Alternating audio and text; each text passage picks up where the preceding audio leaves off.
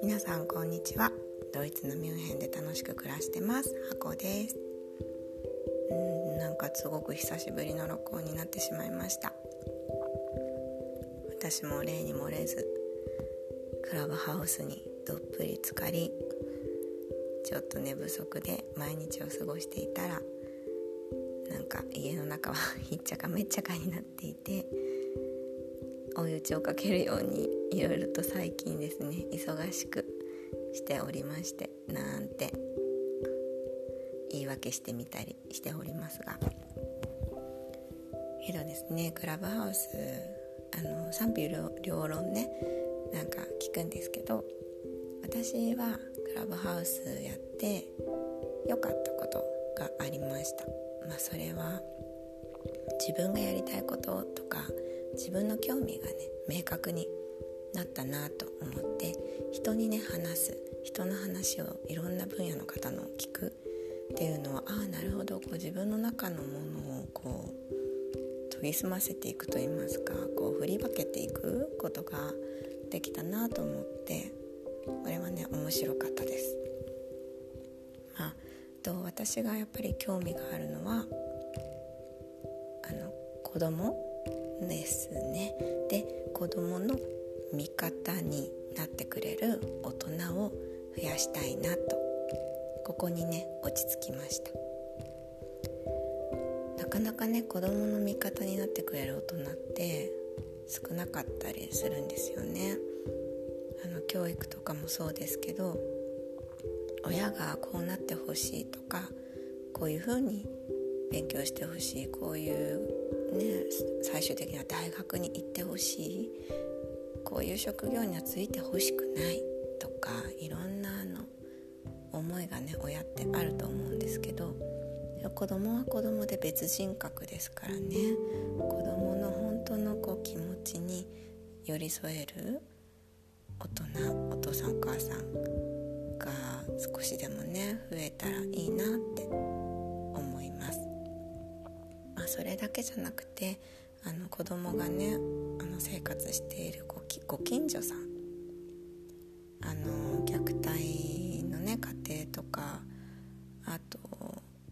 私のね大学の時の友人も自殺しちゃったりとかやっぱりこう孤独を感じている子供もたくさんいると思うんですよね。でどうしても家庭からの支援してもらえない心のね支援支えてもらえないっていう時に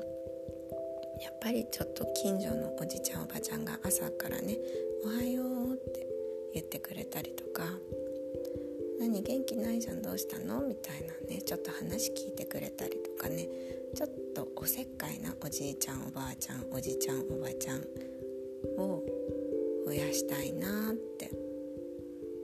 思いました。なんかこうこういう思いってドイツに来てからまた強くなったんですね。私自身もあの実家にねあの小さい頃ですね、まあ、自分の家族にちょっと精神疾患を患っている家族がいたのででもう暴力とかもねあったのでで両親は2人とも仕事していましてこう学校から帰ってきて1対1にその人となるのって危なかったりするんです。なのでうちの本当道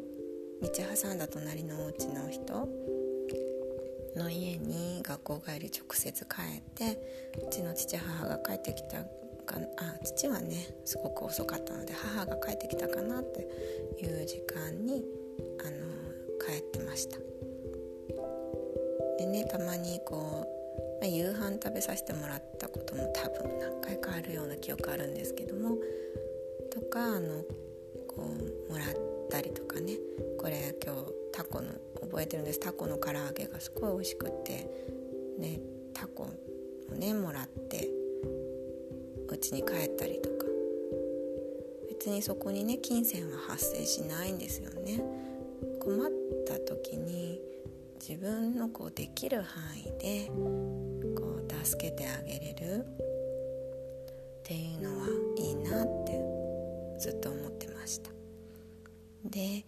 ドイツって結構それ残ってるんですよね。あの例えばうちのねアパートで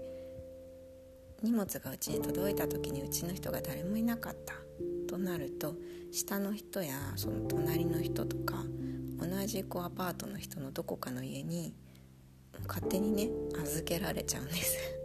で不在票が入ってるんですけど不在票では再配達っていうのはほとんどないですね。あのこのあなたの家の隣のなんとかさんに預かってもらってるから取りに行ってねみたいな不在票が入っててでそれを取りに行くような形です。なんかこれね日本でもこの仕組みがうまくいけば再配達でねすごく困ってるあの宅急便業界の方々ね助かりますよね。昔再配達って多分ほぼなかったんじゃないかな、まあ、こんなにね荷物があの届けられることもなかったとは思うんですけどね。それくらいね近所付き合いあります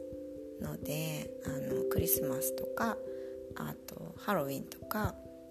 あとまあお祭りたくさんあるんですけどその時々とかあと自分のね子供の誕生日にカップケーキをこっちは焼くっていうのがあるんですけどそういう時にご近所さんにね配るっていうのも普通です。いつもありがとうって言ってお世話になってますみたいな感じですね。うん。なんか日本って私日本に住んでた時は同じアパートの人ほぼ分からなかったかな。あの子供が小学校に通いだして一緒にねあの集団登校で行くので近くのねあのお兄ちゃんとかあここにこんな人住んでたんだみたいな感じでわかる？それまでは誰がどこに住んでるかとかも全然わかんないぐらいだったなと思います。もっとねあの日本もドイツもね実はこうご近所付き合い少なくなったってこれでも言われてるそうなんですよね。だからこう知り合いを増やしていい意味で子どもたちをこう見守る仕組みまではいかなくていいんですけどほんと自然な気持ちがね現れるといいなって思います。神戸のねあ,、えーと、あるところにそういうお家があってでまあ子供たちの駆け込み寺みたいなものなんですけどこんなにまあ駆け込み寺というよりは何て言えばいいのかな放課後に学童とかの代わりに行くようなとこなんですよね。でそこにまおじいちゃんおばあちゃんもあの暇な暇なっていうか一人でね寂しいなって思っている人たちが来てで、ね、主婦の人たちもそこたあの関わっててこう作ったものをちょっと多めにね夕ご飯作って1品ずつ持ち寄ったりとかねなんかこう自分たちができる範囲でいいと思うんです。なんか無理しなくていいと思うんですよね。そうやってこう少しでも少しずつでもこうなんか自分が頑張りすぎなくてもなんかできたらいいなって。考えてます。もちろんあの幼児教育にもね興味はあってもううちの子たちも幼児教育2人目も終わるので幼児ではなくなっちゃうんですけどそういう教育の方にもね興味あるのでまだまだ勉強も続けていきたいなとは思うんですけどやっぱり私は大人とかね子供をやっぱり支えてくれるというか子供の味方になってくれる大人を一人でも増やしたいなっていうところに気持ちが落ち着きました。クラブハウスでね結構いろんなことを自分で話したんですけど皆さんも結構よく聞いてくださって特にドイツにいるっていうだけで質問攻めなんですよね。コロナウイルスのことから何から何まであの夫婦関係のことから、ね、教育のことまで。でまあもちろん他国のね他の国の意見を聞くのももちろんなんですけどやっぱり自分たちの今の現状に対してどう思ってるのかどう考えてるのかで仮説でいいのでどうしたらいいのかっていうところをねもっとねあのディベートみたいにガンガンお話ししながら一つこう煮詰めていったりしたいなってそういう風にクラブハウスがなるといいななんて勝手にね思って日々面白そうなこう話題をね見つけてはい参加してます。長くなりましたがこんな感じで今日はですね私の意思表明自分の考えをまとめるためにこんなラジオを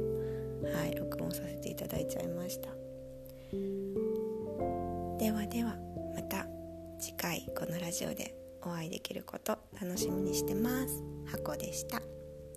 チュース。